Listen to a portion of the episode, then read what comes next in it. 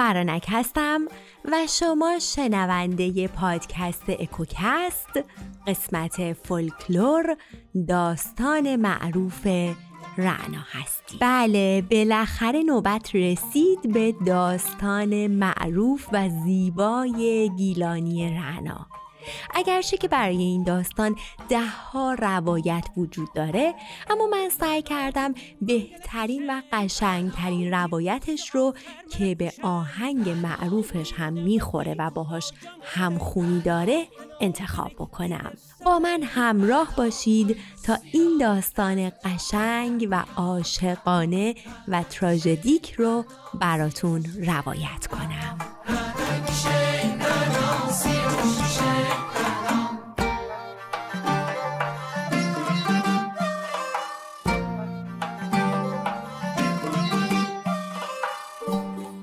داستان ما برمیگرده به منطقه کوهستانی اشکورات منطقه اشکورات که از شمال به رودسر از جنوب به قزوین از شرق به تن کابون و از غرب به رودبار متصله اشکورات همیشه بستر حوادث مختلفی بوده از تراژدی، غرور، تحسین و شادمانی ها. تو روستای لشکان اشکورات در کنار رودخونه پیل رود مرتع زیبا و سرسبزی به نام لرز بود که در تصرف و مالکیت شخصی به نام مختارخان بود. مختارخان اربابی صاحب چندین گله و رمه و از مال و مکنت فراوان بینیاز بود. مختارخان سرگالشی داشت یا همون سرچوبانی داشت به نام هادی هادی سرگالش از نوجوانی پیش مختارخان کار می‌کرد و چون آدم مسئولیت پذیر و مورد اعتمادی بود پیش مختارخان ارج و قربی داشت و مختارخان دوستش داشت و یک جورایی خونزاد به حساب می اومد. مرتع لرز هرچند سرسبز و زیبا بود اما فقط ییلاقی بود برای مختارخان و اهل و ایالش و تو زمستونهای سرد اونا مجبور بودن به زمینها و املاک دیگرشون تو مناطق گرم روستای لشکان برن. حالا بریم سراغ روستای لشکان و کد خدای اون به اسم کربلایی آشور.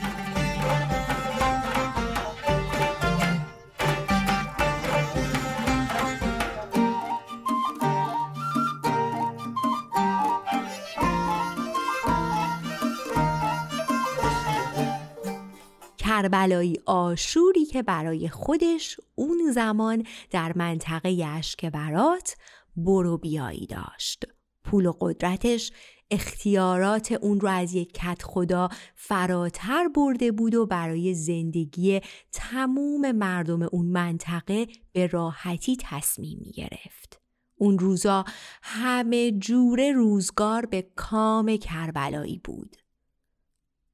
از پول و ملک و زمین و رمه گرفته تا خدمتکار و خدم و حشم. و اما یه جای کار میلنگی تو این دنیا هیچ وقت همه چیز تکمیل نیست و هیچ وقت همه چیز به کاممون نمیشه.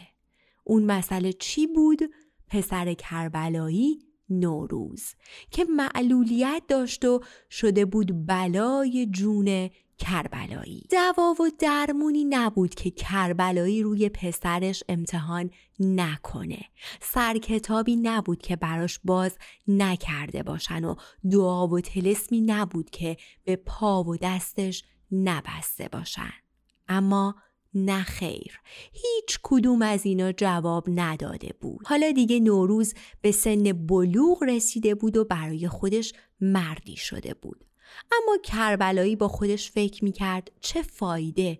این نوروز واسه من پسر بشو نیست. من چجوری این مال و املاکم رو به اون بسپرم؟ این برای من وارث نمیشه. پس به این فکر افتاد که بگرده و زنی زیبا برای نوروز پیدا کنه و حداقل شاید از اون پسری بیاد که بتونه وارث املاک و زمین های کربلایی بشه. خدا رو شکر کربلایی به علم ژنتیک هم اعتقادی نداشت. از قرارن تو روستای لشکان دختری بود که زیباییش زبان زده کل روستا بود. صورتش مثل پنجه آفتاب و قدش بلند مثل اسمش رعنا. رعنا تو منگل کشی. رعنا. تی قوس آخر مرا کشی رعنا. دل دوستی کردا جانی رعنا رعنا بنی تی دستانی رعنا آی روسی آی رعنا جان بیای بله رعنا برعکس گل خوبش بختش بد بود. کت خدا وقتی افتاد پی دختری که بشه عروسش بشه زن پسر معلولش بهش نشونه رعنا رو دادن و گفتند که از اون زیباتر و دلرباتر توی این منطقه نیست و این شد که یه روز کت خدا و دار و دستش رفتن در خونه پدر رعنا و دخترش رو خواستگاری کردند. خواستگاری که چه ارز کنم یه جورایی دختر رو خریدن. پدر رعنا کشاورزی ساده بود و از خودش چیزی نداشت برای به دست آوردن یه لقمه نون روی زمینای کت خدا کار می‌کرد. جوابی نداشت بده جز چشم. دلش می‌خواست برای بخت بد خودش و دخترش زار بزنه از اون ور سرگالش هادی سرچوپان مختارخان پسر امه رعنا بود رعنا می‌شد دختر داییش از بچگی عاشقش بود و اینکه سعی کرده بود خونه زاد ارباب مختارخان بشه و کار سخت چوپونی و دائما ییلا و قشلاق کردن رو پذیرفته بود برای اینکه بتونه پول و پله جمع کنه و بیاد سراغ رعنا و اون رو خواستگاری کنه. اما وقتی خبر خواستگاری کربلایی آشور از رعنا برای پسرش تو روستا پیچید دنیا رو سر هادی خراب شد. به بخت بد خودش لعنت فرستاد و بیتاب و بیقرار که چیکار کنه و چجوری رعنا رو از شرکت خدا و پسرش حفظ کنه. اما مگه به این راحتی ها بود؟ چند روزی میگذره و سرگالش هادی با خودش فکر می‌کنه نشستن و دست رو دست گذاشتن فایده ای نداره. پس بلند میشه و میره دم خونه پدر رعنا اولش با التماس و بعدش با داد و قال ازش می‌خواد که همچین بلایی رو سر رعنا نیاره و ازش می‌خواد که جلوی کربلای آشور وایسه. اما مگه امکان پذیر بود پدر رعنا جرأت همچین کاری رو نداشت پس قبول نمی‌کنه و اما این داد و قال تو روستا میپیچه و به گوش کربلای آشور می‌رسه. کربلای آشور که حالا رعنا رو نشون کرده نوروز می‌دونست عصبانی میشه و به افرادش و دار و دستش دستور میده که سرگالش هادی رو برن بگیرن و حسابی از خجالتش در بیان. بعدش هم به مختارخان نامه ای می نویسه که این سرچوپان تو پاشو از گلیمش دراز کرده و همچین کاری کرده. اخراجش کن و دیگه نبینمش که تو این منطقه پاشو بذاره. هیچی دیگه.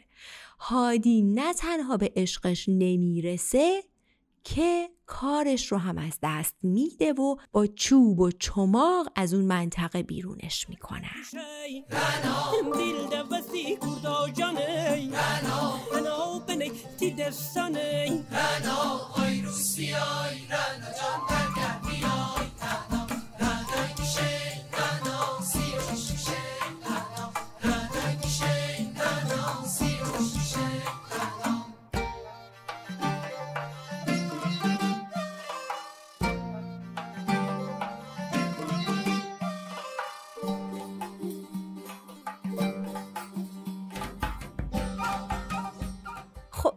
داستان به سالهای قیام میرزا کوچیکخان جنگلی برمیگرده و اون زمان ایارانی که همرزم و همپیمان میرزا کوچیکخان جنگلی بودن تو اون منطقه زیاد بودن که در حال فرار و خیلیاشون برای مدتی توی این روستاها پناه می‌گرفتن تا آبا از آسیا بیفته و بتونن دوباره به اون هدفشون و اون قیامشون ادامه بدن.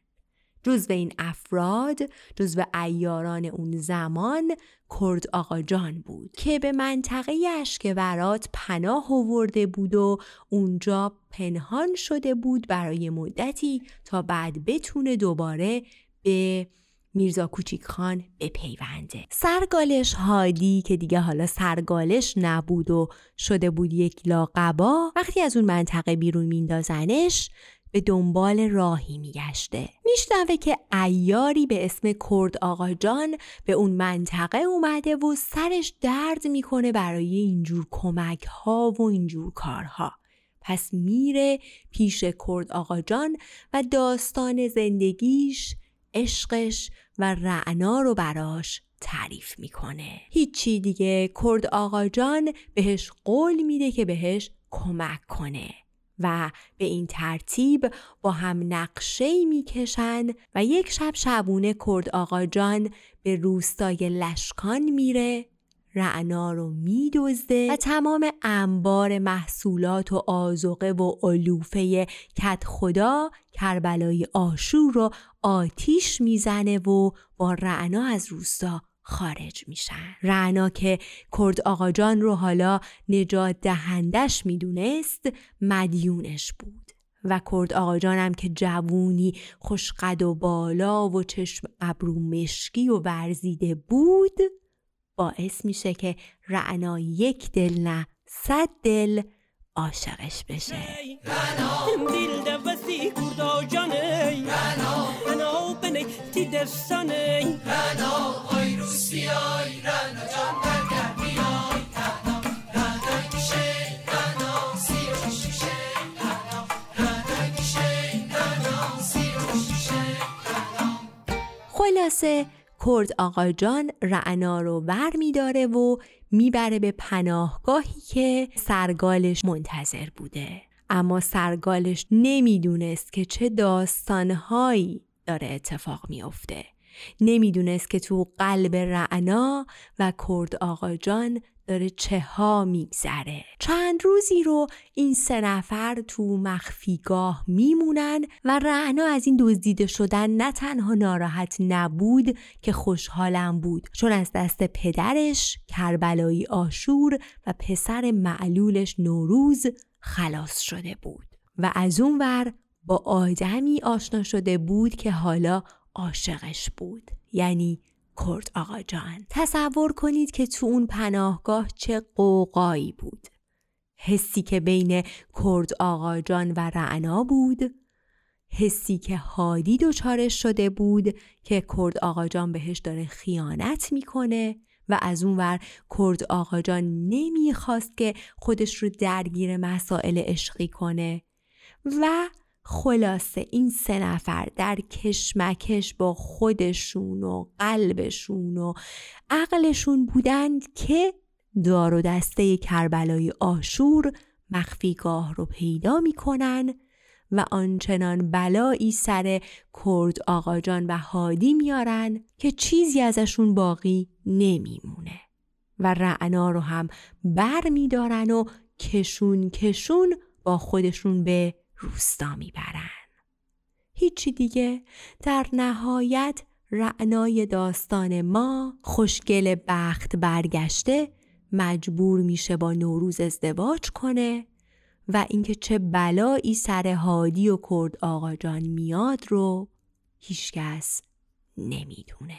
متاسفانه این داستان فولکلورمون رعنا برعکس آهنگ شادی که داره پایان تلخی داشت و میگن ثمره ازدواج رعنا با نوروز دختری بوده به اسم سقرا که تو روستای امیر گوابر از دهستان طولات در محلی به نام گوسفندگویه زندگی می کرده.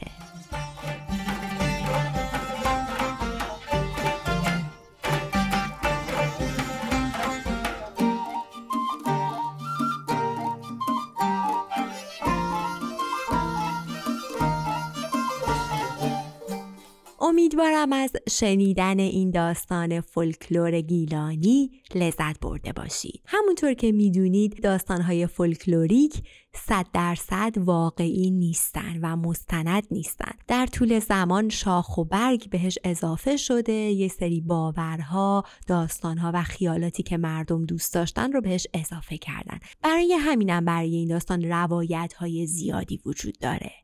اما به نظر من این روایت از بقیه به شعر نزدیکتر بود. حالا با هم آهنگ رو کامل گوش کنیم و حالا فکر کنم معنی شعرش رو بهتر بتونین درک کنید. این روزها خیلی ازتون انرژی مثبت می‌گیرم. کامنت ها و پیام های محبت آمیزتون واقعا برام یک دنیا ارزش داره و چه انرژی بهم به میده برای اینکه بتونم کارهای جدید تولید کنم. با من همراه باشید تا به زودی با داستانهای فولکلوریک بعدی این راه رو ادامه بدیم.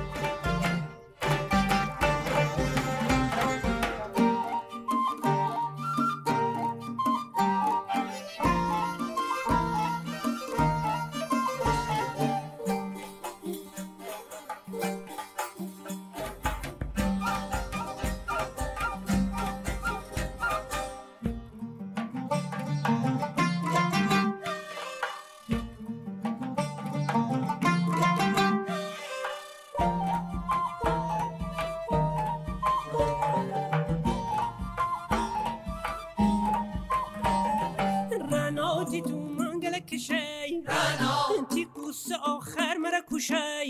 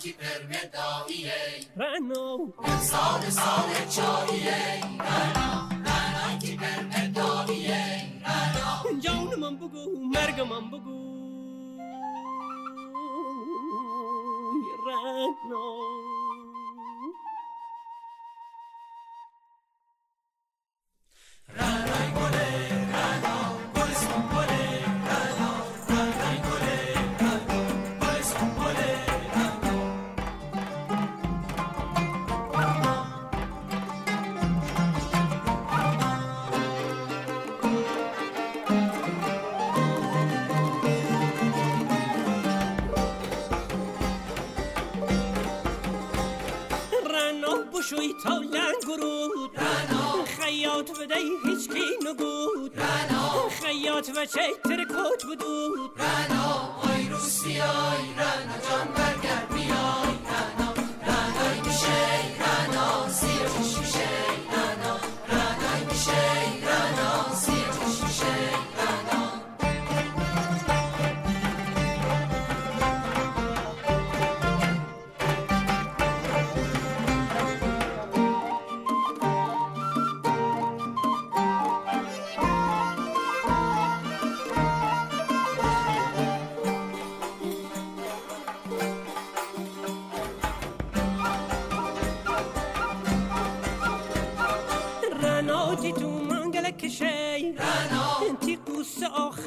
کشی دل دوستی کردا جانی. انا بنی تی دستانی رنا آی روسی آی رنا